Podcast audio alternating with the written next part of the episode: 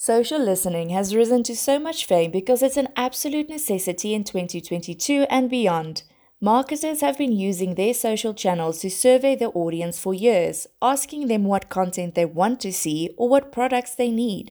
Social listening is taking that surveyship to the next level. Hi, I'm Callie from the International Institute of Digital Marketing. Let's talk about social listening. What is social listening? Social listening happens when a brand listens to its audience on social channels. Listening to your audience means you're reading comments and looking for tagged content that tells you where your customer's sentiment is. Sometimes that sentiment has to do with your brand specifically, and other times it involves global events. With social listening, brands and specifically social media marketers can build a brand presence that aligns with their customer avatar. We now have a direct communication line with our customers and it's important to use it. Why does it matter?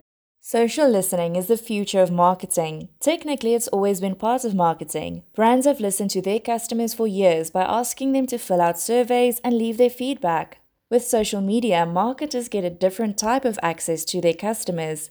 Instead of getting their filtered opinions through curated surveys and feedback, they can be a fly on the wall of the conversations their audience and customers are having.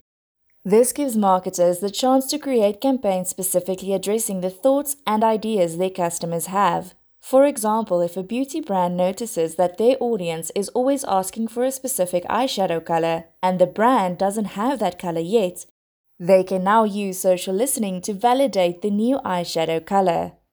For more information, visit www.iidm.world.